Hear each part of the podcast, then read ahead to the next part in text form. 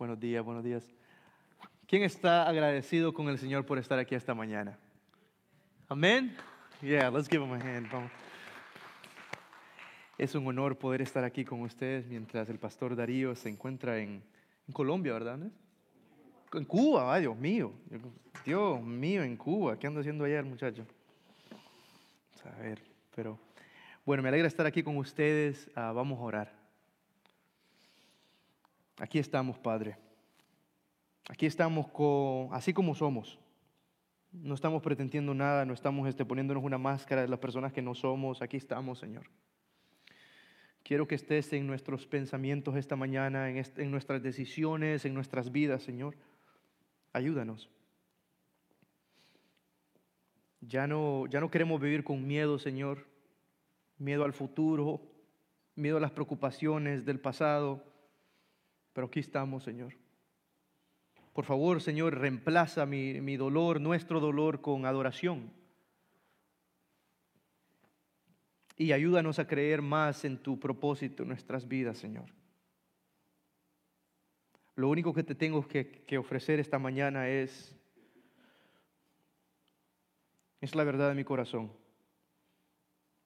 Es la vergüenza. Hay veces que lo único que te puedo ofrecer es, no, es, no es mi servicio sagrado, pero es mi, mi pecado. Pero te agradezco tanto, Señor, que tú nos escuchas en nuestros pecados. Que a ti no te espanta mis fracasos, ni los fracasos de tus hijos. Te necesitamos, Señor. Abre nuevas puertas para mis amigos aquí en Covenant. Haz solo lo que tú puedes hacer, Señor. Es en el nombre de Jesús que oramos. Amén. Amén. Buenos días, buenos días. Bueno, ya, buenos, buenas tardes. Ya, Dios mío, es la una de la, de la tarde.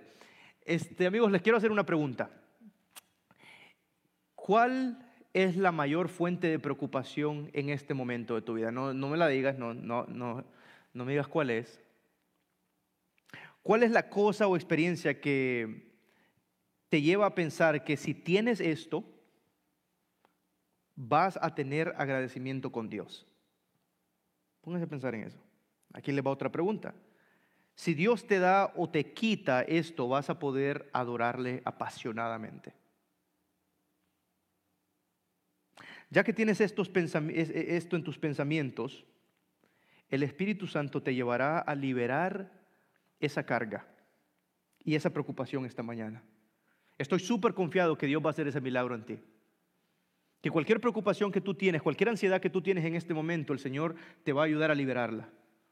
Cualquier carga que tú tengas en tu vida, cualquier enfermedad que tú tengas en tu vida, puede ser material o inmaterial, que Dios en este momento te va a dar las herramientas para que tú puedas liberarlas.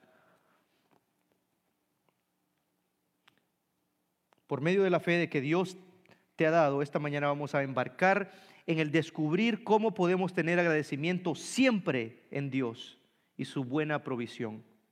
Porque amigos, ¿sabes cuál es la llave que, que abre esta puerta a, la sanación? Es el agradecimiento. Díganlo conmigo a las cuentas de tres. Uno, dos, tres. Agradecimiento. La ansiedad y el agradecimiento no puede existir en la mente humana. Eso es, eso es, un dato, que no puedes, este, no puedes este, estar en un, en un, estado de pánico, pero también en un, en un, estado de agradecimiento. Eso no puede, no puede existir. Una de las cosas que mi esposa y yo hacemos cuando ya no estamos este, embarcados, este, llenos de, preocupaciones, que los biles ya ni los podemos pagar, que estamos este, todos este, con estas ansias, una de las cosas que hemos estado haciendo este año es sentarnos y decir, ¿en, ¿de qué estamos agradecidos con el Señor este día? Sí, porque tenemos los problemas, están las ansiedades, están estas cosas que siempre pasan, están las relaciones difíciles, están esas cosas, están eso, que existe en la vida, porque estamos en un mundo quebrado. Pero Señor, tú me estás invitando a liberar eso. ¿Y cómo lo, cómo lo liberamos como humanos? Es con el agradecimiento. O sea que esta mañana vamos a aprender cómo podemos estar agradecidos con el Señor en todas temporadas de la vida. ¿Listos? Lucas nos va a demostrar la razón esencial del agradecimiento, que es la salvación. La salvación. Vamos a explorar esta increíble historia de diez leprosos y sus encuentros con Cristo. Vayan conmigo, por favor, a Lucas capítulo 17, Vamos a estar en el, en el versículo 11 al 19, amén. Ahí les voy a dar un, un tiempo para que encuentren el pasaje. Lucas capítulo 17, versículo 11 al 19. Esta historia está titulada en mi Biblia como 10 hombres son sanados de lepra. No sé si va a estar, va a estar ahí en la pantalla o no. ¿Sí? Ok. Dice así. Pongámonos de pie este, para, para enseñar honra a la lectura de las escrituras, por favor. Versículo 11, dice así. Mientras Jesús seguía caminando a Jerusalén, llegó a la frontera entre Galilea y Samaria. Al entrar en una aldea, diez hombres con lepra se quedaron a la distancia. ¿Cuántos hombres? Diez, gritando, Jesús, Maestro, ten compasión o misericordia, dicen algunas traducciones, de nosotros. Jesús los miró y dijo, vayan y preséntense a los sacerdotes. Y mientras ellos iban que iban que quedaron limpios de la lepra. Uno de ellos, cuando vio que estaba sano, volvió a Jesús y exclamó, alaben a Dios. Y cayó al suelo a los pies de Jesús y le, ¿cuál es la palabra? Agradeció por lo que había hecho. Ese hombre era samaritano. Jesús preguntó, ¿no sané a diez hombres? ¿Cuántos? Diez. ¿Dónde están los otros nueve? Ninguno volvió para darle gloria a Dios excepto este extranjero. Y Jesús le dijo al hombre, ay hijo mío, levántate y sigue tu camino. Tu fe te ha sanado. Esta es la palabra del Señor, pueden tomar asiento. My goodness, wow. Um, bella la historia, ¿no? que vemos este, al Señor este, sana a estos, ¿cuántos, este, ¿a cuántos sanó? A diez, pero solo cuánto regresó a, a Cristo? Solo uno. Vamos a aprender un poquito del contexto. En estos versículos que acabamos de leer, Jesús andaba viajando por la frontera de Galilea y Samaria. Él tenía que pasar esta área para llegar a Jerusalén, porque en, el contexto de Lucas en este tiempo, Jesús ya estaba listo para ir a la cruz. Él ya, ya este, había hablado con el Padre y el Padre le había dicho, hey, ¿sabes qué Jesús? Vas, este, a, vas, a, vas a ser responsable por los pecados de la humanidad. Y eso requiere la crucifixión.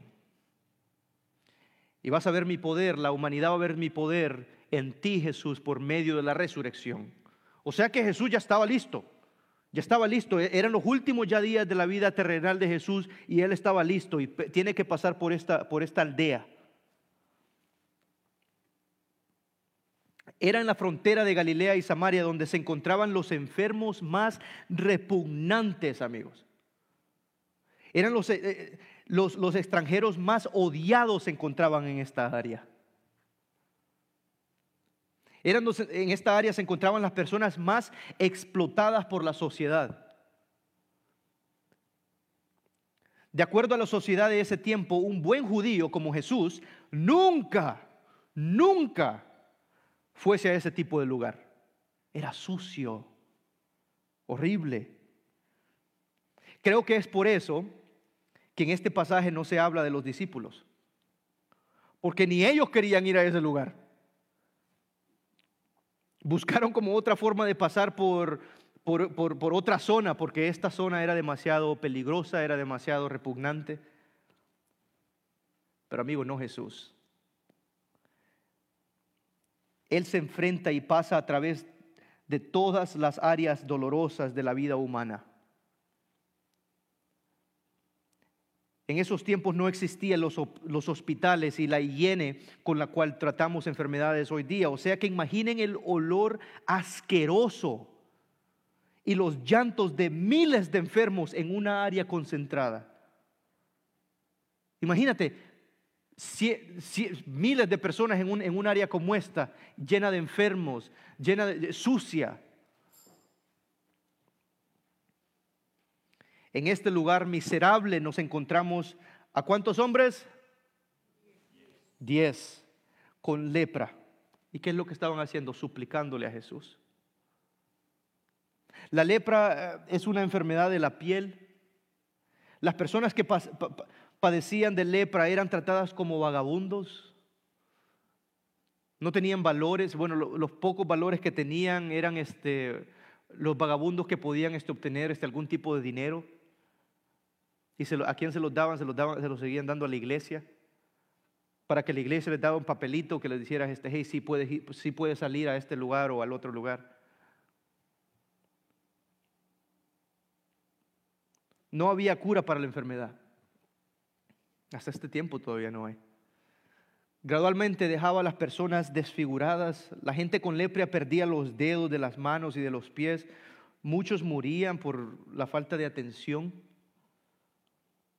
La caja de voz de muchos leprosos era frágil y muchos de ellos tenían una voz débil y ronca. Por eso se escuchaban así como si eran como de las personas que, fuman. No tenían la voz porque les había afectado este, la lepra, la voz, las cuerdas de voz. Los enfermos de lepra tenían que dejar sus hogares y familias y vivir junto con otros enfermos en las afueras de la ciudad. No eran ciudadanos eran personas extranjeras, eran personas odiadas, eran personas que marginadas, personas indigentes. En esos tiempos se les prohibía tener contacto con personas que no tenían la enfermedad. Y fíjense que debían de tocar una campana y gritar, inmundos, inmundos, inmundos, si alguien se les acercaba. Eran el centro de burla de la sociedad y de asco. Las personas con lepra no podían ir al mercado y se les prohibía participar en cualquier acto religioso. Si alguien tenía lepra en ese tiempo y esta condición por acto solo de Dios se les había curado, la ley judía, de la, ley levítica, dice que, que no podían volver a ingresar a la sociedad a menos que primero fueran a una persona de la iglesia, a un sacerdote. O sea que si alguien se sanaba de la lepra, que nuevamente solo era un acto del Señor, ellos podían ser ingresados a la sociedad, pero primero necesitaban este, este certificado, este como ah, este papelito que decía, hey, sabes que estás limpio, eres limpio. Y eso es lo que decía el papel, limpio. Y el, y el sacerdote le ponía su estampilla y ahí podían seguir estos uh, estas personas sanas en la sociedad. Esta era la vida horrible de estas personas leprosas. Es por eso que dice, versículo 13, Jesús, Maestro, ten compasión, misericordia de nosotros. La palabra compasión en griego significa entrar al sufrimiento por la razón de ayudar. O sea que estos leprosos le están diciendo a Jesús, por favor, entra a este sufrimiento que nosotros estamos pasando en este momento. Y ayúdanos. No solamente, no solamente Jesús entra a nuestro dolor, pero también en, nuestro, en, nuestro dolor, ayúdanos. Ayúdanos, Jesús. El llanto de los leprosos no es tan diferente al nuestro en momentos de desesperación, ¿verdad? Si somos sinceros, en estos momentos desesperantes también le decimos lo mismo a Jesús. Jesús, ayúdanos. No sé lo que, no sé lo que va a pasar. No, sé la situación que estoy, estoy demasiado difícil. No sé, Jesús, por favor, ayúdame. La preocupación, las enfermedades, el dolor y las ansiedades del no tener nos lleva a pensar que no hay nadie que me entienda. No hay nadie que pueda estar pasando por las mismas cosas que yo estoy pasando. Y absolutamente no hay nadie que tenga la voluntad de sufrir conmigo. No hay nadie que pueda estar en este lugar que yo estoy. ¿Quién va a estar aquí con estas, con estas personas? Nadie puede entender hacia mi familia o cómo me han tratado mi familia. Nadie me puede entender. Pero sí hay alguien, amigo. Sí hay alguien. Y ese es Jesucristo. Esta no es una experiencia religiosa, amigo. Esta es la realidad más grande que nosotros tenemos como humanos. Que solo es, solo es Jesucristo que no solamente entra tu dolor, pero también está allí para ayudarte. Y, tú piensas que puede ser que son, te va a ayudar con cosas monetarias. Puede ser que sí. Pero lo, que más, lo que más necesita la experiencia humana es presencia, es una relación. Y eso es lo que Cristo ofrece. Cristo ofrece una relación, una unión con Dios. Y en esta unión nosotros tenemos lo que se llama el poder del Espíritu Santo. Jesús los miró y le dijo, vayan y preséntense a los sacerdotes. Y mientras ellos iban, ¿qué les pasó? Dios los limpió de la lepra. Los diez leprosos van directamente al sacerdote porque ellos mostrando, ellos estaban mostrando esta fe en la palabra de Jesús. O sea que Jesús les dice, hey, ve al, sacerdote. Y entonces ellos dicen, bueno, voy a creer que este hombre me puede sanar. Es mientras van en camino que Cristo los cura. En este punto no es una gran sorpresa que Jesús pueda sanar a los hombres leprosos, porque amigos, en, Lucas capítulo 5, él ya había sanado a un leproso. O sea que me imagino que ya, ya la gente sabía de que Jesús tenía el poder de curar a los leprosos. O sea que eso no es lo, lo, asombrante en este, en este capítulo. La ocurrencia inesperada es que se encuentra en el versículo 15, que dice así, uno de ellos cuando, cuando vio que estaba sano, volvió a Jesús y exclamó, alaben a Dios. Él cayó al suelo y a los pies de Jesús y le agradeció por lo que había hecho. Ese hombre era samaritano. Solo uno regresó. Solo uno regresó para darle gracias a, Jesús. Esa es, la, e, e, es lo inesperado. Que solo uno regresó a darle gracias. ¿Y quién, es, quién, quién era esta persona? ¿Un qué? ¿Quién lo dijo? Un samaritano. Eso le asombró a Jesús porque los samaritanos no eran personas apropiadas para los judíos. Los samaritanos eran personas, fíjense que había un dicho que, dicen, si tienes, este, digamos, comida que se va a, desperdiciar, no se lo des a los perros, dáselo a los samaritanos. Que son, los samaritanos son peor que los perros, decían los, los, eh, los judíos en ese tiempo. Eran personas odiadas. Pero en este caso, Cristo no solo restaura la piel de este samaritano, pero también su dignidad cuando le dice en versículo 17, ¿no sané a diez hombres? ¿A cuántos? A diez. ¿Dónde están los otros nueve? Ninguno volvió para darle gloria a Dios excepto este, excepto tú, mi hijo, excepto tú, samaritano. Note que la fe es la mano que recibe el poder de Jesús, pero la fe del hombre no lo curó. ¿Quién fue el que lo curó? Jesús. Jesús lo curó por medio de su fe. No hay nada que hemos hecho para ganarnos la, sanación de Dios. La salvación de Cristo no es una participación por decir, Dios no me sanó porque yo hice lo bueno, porque yo hice una oración, porque yo soy una buena persona, yo no he matado a nadie, yo no le miento a nadie, yo no peleo con nadie. Dios no te salvó, Dios no te sana, amigo, porque tú eres una buena persona. Dios te sana porque Él es un buen Dios. Es su misericordia la que te salva. Es el amor de Dios que te ha dado este, las oportunidades que tú tienes el aliento que tú tienes, el pálpito del corazón que tú tienes. Esto, eh, la Biblia se trata de Dios, no se trata de nosotros. Nosotros tenemos, somos, tenemos este, la, la oportunidad de tener la recompensa de Cristo, pero no somos la razón por la recompensa de Cristo. Es su misericordia, amigos. Es la gracia y la buena voluntad de Dios que nos salva. Es la gracia y la buena voluntad de Dios que nos salva. Es la gracia y la buena voluntad de Dios que nos salva. No, no es tú extendiendo tus problemas al Señor. O no, amigo, es las cosas que nosotros tenemos es por la gracia del Señor. Dios es bueno. Si tú eres una buena persona, Dios es bueno. Si tú eres una mala persona, Dios es bueno. Pónganse a pensar en la inclusión de este inmenso amor. Dios te ama incondicionalmente, significando que Dios no pone condición a su amor por ti.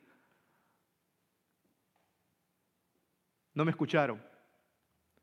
Dios no pone condición a el amor que Él tiene por ti, amigo y amiga. ¿No me escucharon? Dios no tiene ninguna condición en su amor por ti.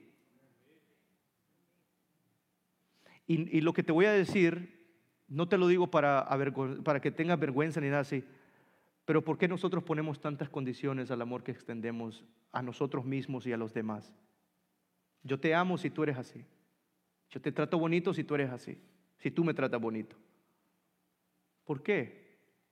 ¿Será porque en realidad nosotros en nuestro corazón de corazones pensamos que el amor de Dios a nosotros está conectado con algo bonito que nosotros tenemos y ofrecemos? No, amigos. Somos peores que los leprosos. Pero Dios se demuestra que Él tiene misericordia, compasión con nosotros, que Él nos salva mientras nosotros estábamos muertos en nuestros pecados.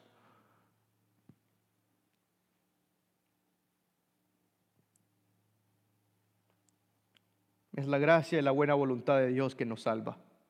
Dios te ama no por lo que tú has hecho o no has hecho, Dios te ama porque Él decidió amarte.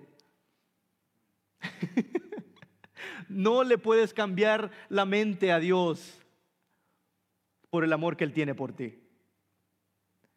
Y yo entiendo que estoy en una iglesia es, ah, latina, hispana, no sé cómo se quieran este llamar. Y que muchos de los hombres que están aquí dicen, yo, yo soy machista, yo no me, digan, no me hablen de amor, ya estoy cansado de que me hablen de amor. Amigo, ¿quién te robó esa inocencia?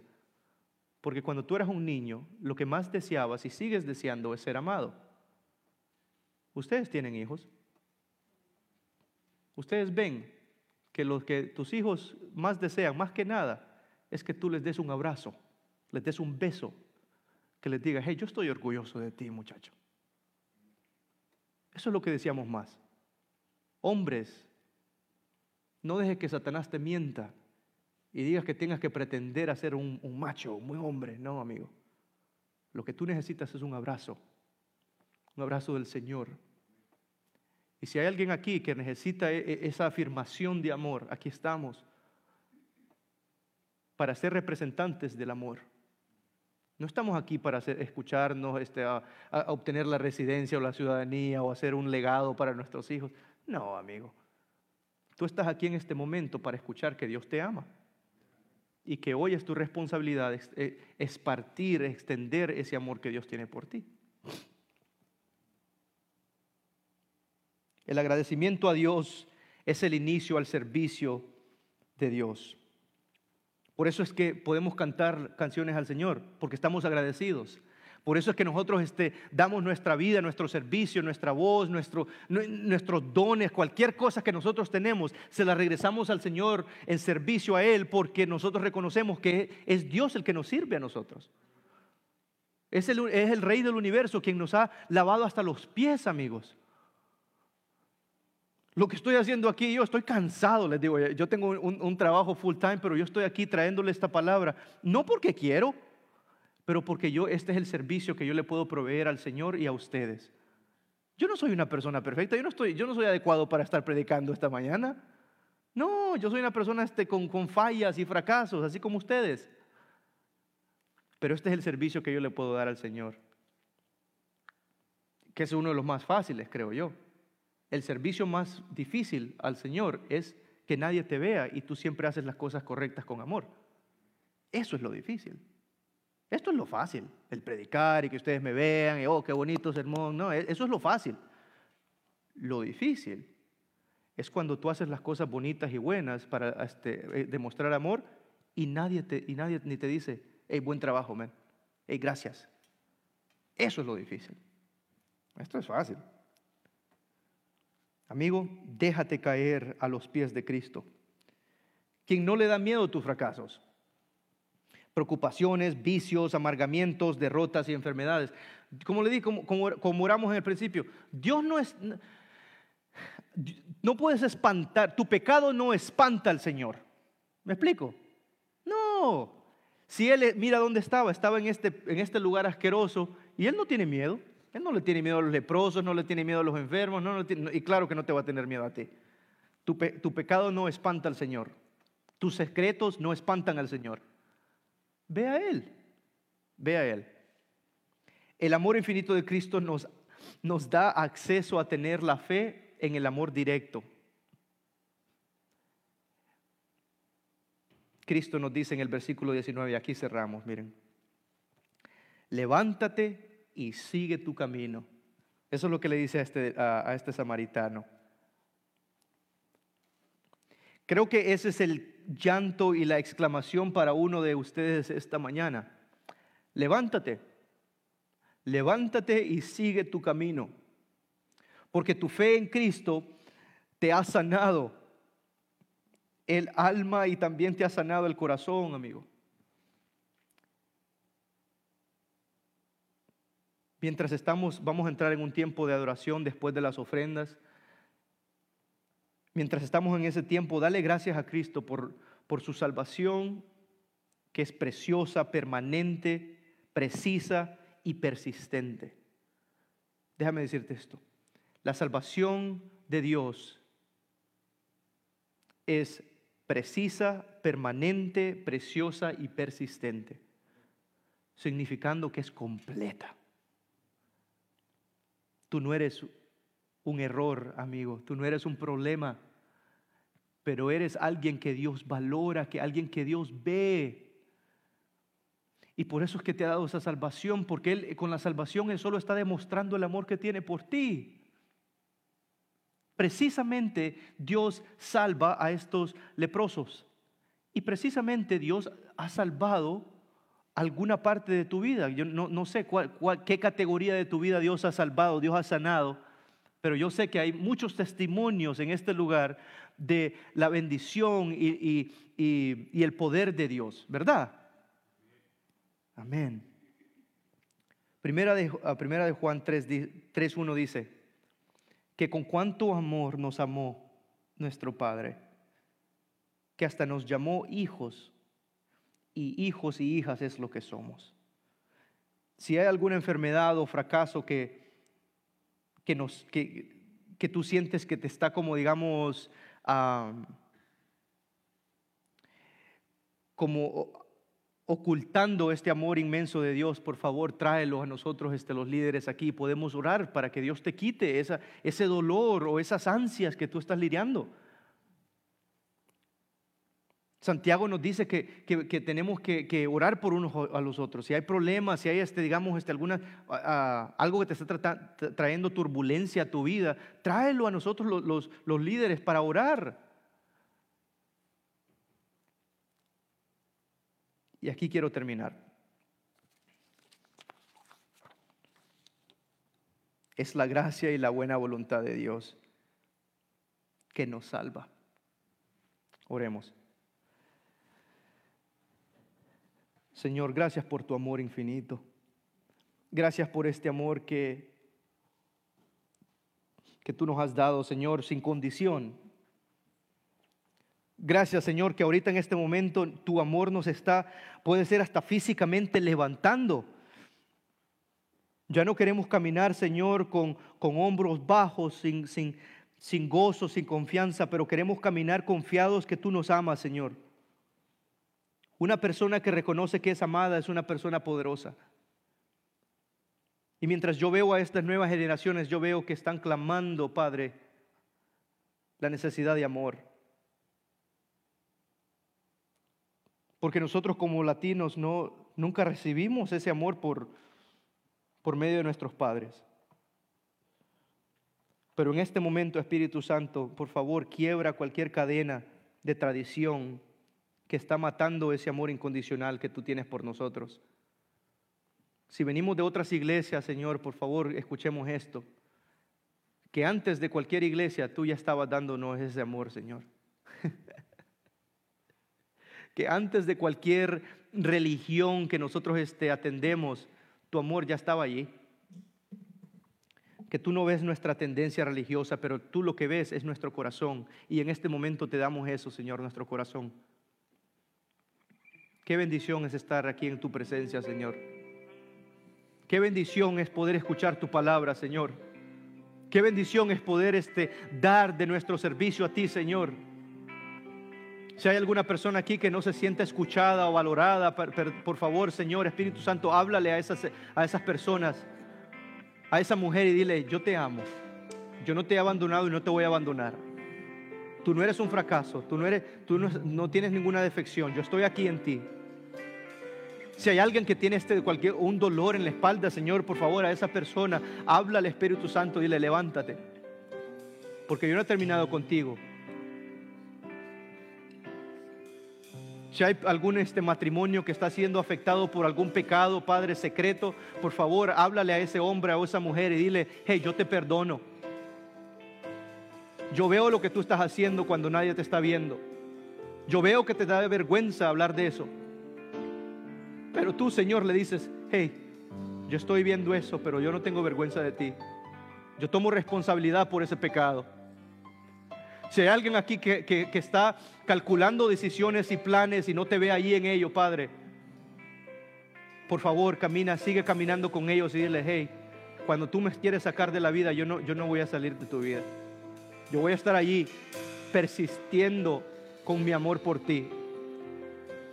Si hay alguien también en este cuarto, Padre, que quiere, que quiere saber más de ti, Señor, que ha sido llamado al ministerio de, servicio total a ti, Señor, pero así como yo tiene miedo, Dales confianza al reconocer que tú nos vas a seguir dando tiempo. Que tú no eres un padre que nos está diciendo, hey, tú tienes que, tú tienes que enseñarme las obras buenas para que yo sea bueno. No, no, no, no, no. Tú estás ahí siendo bueno con nosotros. Gracias que tú no solamente sanaste a este leproso físicamente, pero tú también le diste la oportunidad de salvación. Y en esta mañana tú nos estás dando ese acceso, Señor. Nos estás diciendo, ven y sé salvo, salvo, Señor. Ven y sé salvo. Gracias por tu amor esta mañana, Señor. Te pedimos perdón por nuestros pecados y te alabamos por por dejarnos aquí ser este lo que somos, niños necesitados de tu amor. Es por medio del Espíritu Santo y en el nombre de Jesús que oramos. Amén.